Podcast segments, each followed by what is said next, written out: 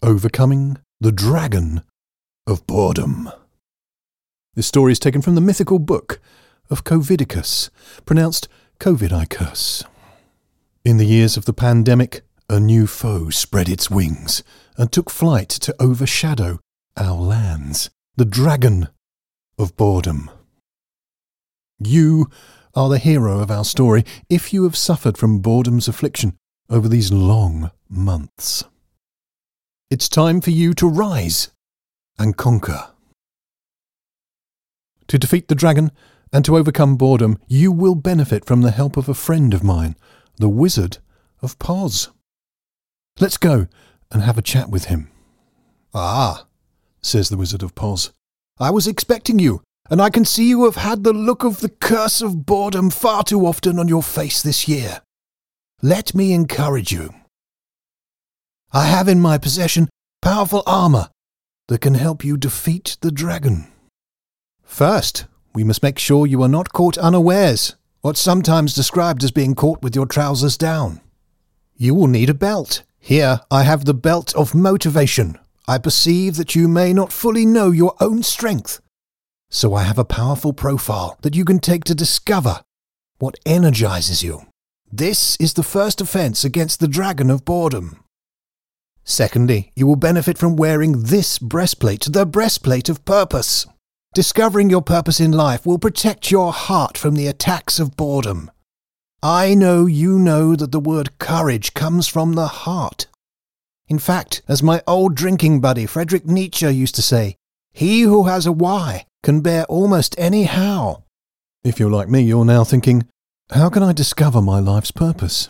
This is where one to one coaching is so worthwhile.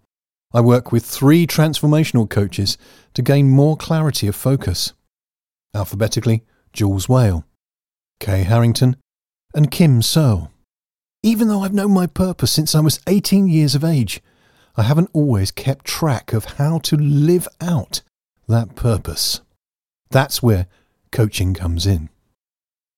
Returning to the Wizard of Poz. Thirdly, let's have a look at your feet.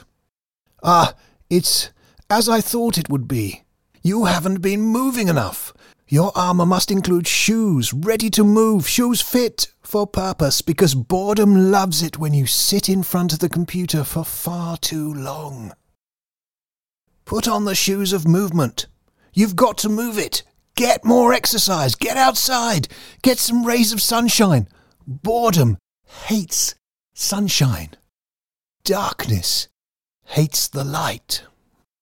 Fourthly, that dragon breathes fire, the fire of boredom. You need a special shield, the shield of curiosity. Curiosity will overcome the flames of boredom every time. You must learn to discover something fascinating everywhere you go and in everything you do. Fifthly, you will need a helmet to protect your mind and your vision. Take this helmet, the helmet of focus. Keep finding the next physical action you can take to move you forward in each situation, and you will never lose your way. Sixthly, finally, I give you a dangerous offensive weapon the sword of affirmation. Beware, this sword is double edged. It can cut you as easily as you can pierce the hide of the dragon of boredom. You must learn to wield this sword wisely. This means learning to be cautious about how you speak. If you say, I am, and add something negative about yourself, your circumstances, and your future, the sword will pierce your own soul. But if you learn to say positive things about who you are, how your circumstances are changing for the better, and how you have a bright future, the sword of affirmation will pierce the dragon through and send it fleeing from you in terror.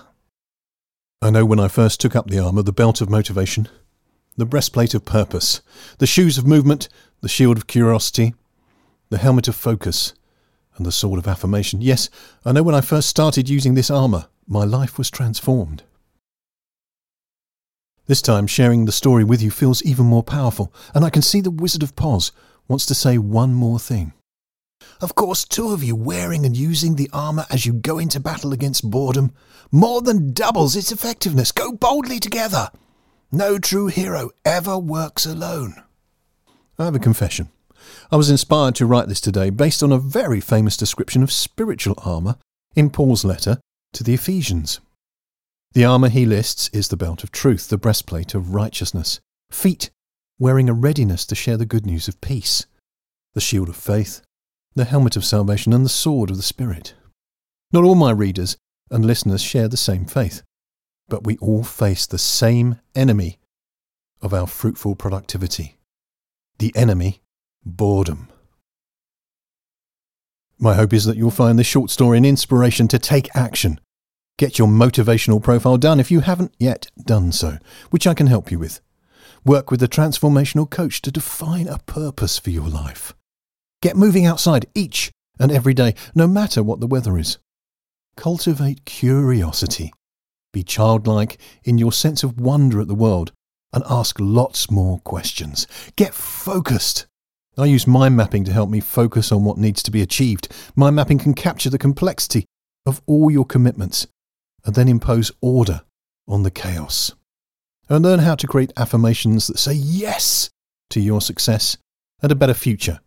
You will need to combine these with creative imagination to visualize the words that you declare from your mouth. See it and hear it, and it shall be so. Yes, folks, open the spout where the blessings come out. The spout is your mouth.